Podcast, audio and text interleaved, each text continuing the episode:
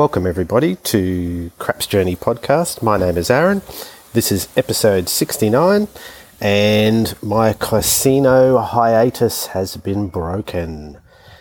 Well, folks, it's been 12 months since I last played craps at the casino, and how time flies. I can't believe it.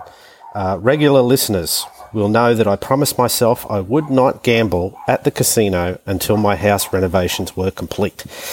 However, it's Christmas time when I, as I record this, and uh, work friends wanted to go to the casino. So what can I do? Peer pressure got me there today. Uh, can't uh, I can't say no when uh, peer pressure is applied. Um, I've never played roulette before. I know it's a shock uh, after more than twenty years of um, playing craps. Actually, when did I start playing craps? 91. Yeah, I can't work that out.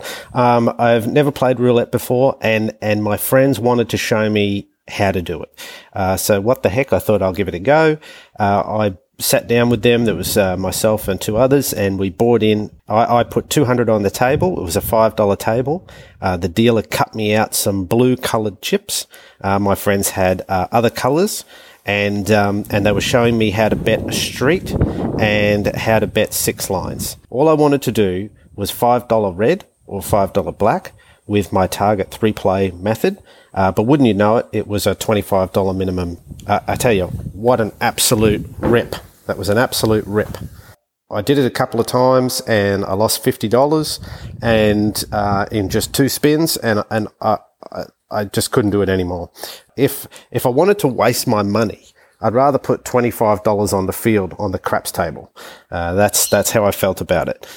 But what I did find amusing was the hole in the table for the automated chip sorter that they have, and the lady dealer uh, she would just scrape all the chips in at the end of the spin decision after the, the, the, the bets were paid out uh, and cleared the table. And several other players had joined us, and there were just chips everywhere. I had no idea how the dealer was tracking the non-colored chips. Uh, it was just $5 chips all over the place from about four or five people that just swarmed in on the table. I don't know how she was keeping track of it. I think you've got to keep track of your own chips. Anyway, at, at one point I was about to say that to the dealer, look, love, you need a bigger hole. But I caught myself at the last second. I didn't want to get myself into any trouble. Once uh, I bled down to about $100, that's my 50% loss limit, I pulled the pin.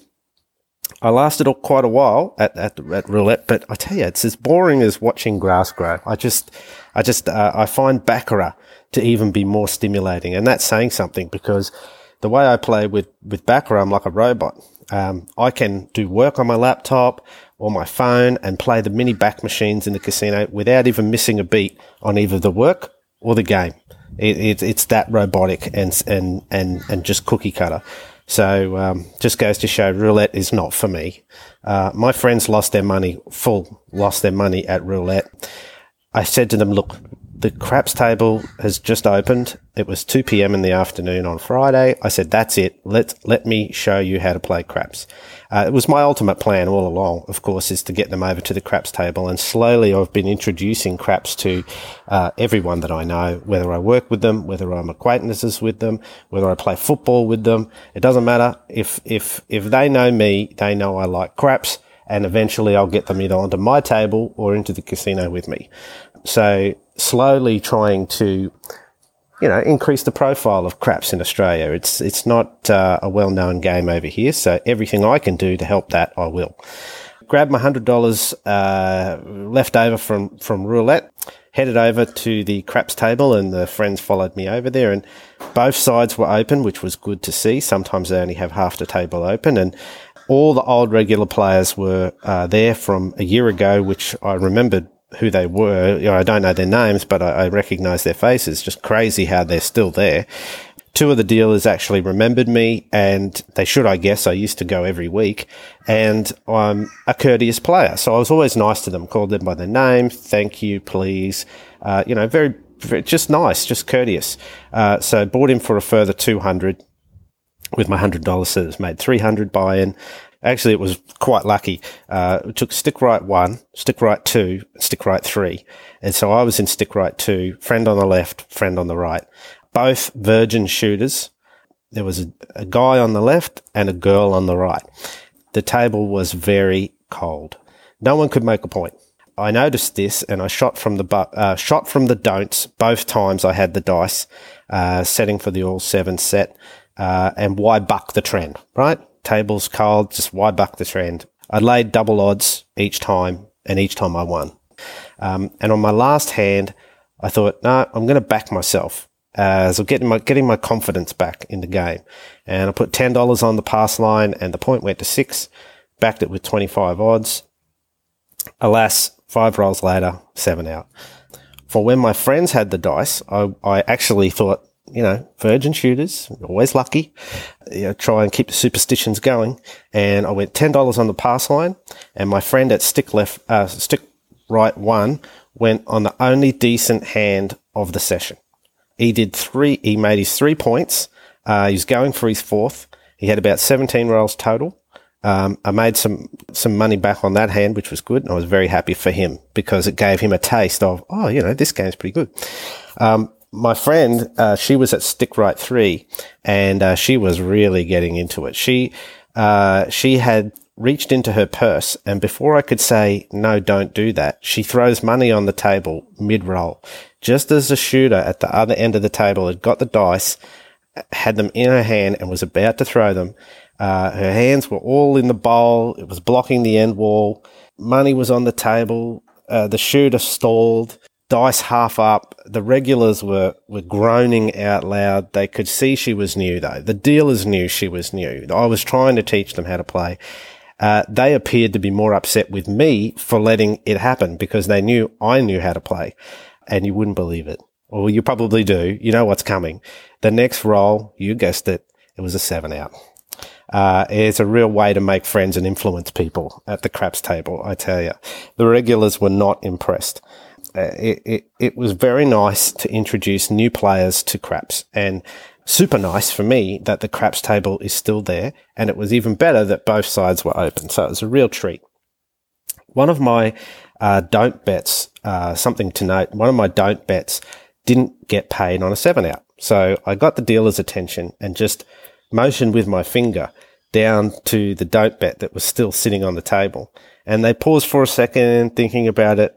They looked at me, looked at the bet, looked at me again, and then they just paid it. Uh, we didn't say anything, did not say you missed a bet or anything, just pointed at it. They looked at it, looked at me, and paid it. I thought that was nice. Um, and glad I didn't have to get into it uh, with them box person rotates on the table. So they have the four of them and one goes off to break and then they just rotate around the table. There's no fixed uh, box person per se. They just take turns.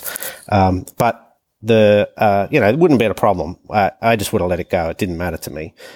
But I pulled the, the pin after one and a half hours at minus 180. It was slow cuts. Slow cuts ground me out. Uh, everyone was in the same boat. Uh, it just was choppy, but mostly cold. And so, you know, I was able to survive, but yeah, not great. Uh, normally I have a 50% stop limit, which is, which is what I stick to. But this is the first time I went over it and I attribute that to having my friends there and them not wanting to leave. And I'm going to have to be aware of that more in the future and be more diligent about that. So it is the first time I've gone over my 50% and I've been playing for a few years now. That's something I just got to keep an eye on that. The dealer that uh, that was uh, on on the right hand side of the table told me that um, the table's been cold, ice cold, for three weeks. Uh, so the cold streak is on. Uh, I should have just stuck with the dark side. Um, oh well, that's how it goes. Now, on to other things. I have to tell everyone about uh, the new casino that's being built here in Brisbane, and it's called Queen's Wharf, and it is going to be huge. There are eight to nine cranes on site and I took a photo of the cranes and uh, I'll put it up on the, the website because I'm tracking its progress. And uh, so it'll be at crapsjourney.com forward slash 069, which is this episode. And I'll put the photo on that one.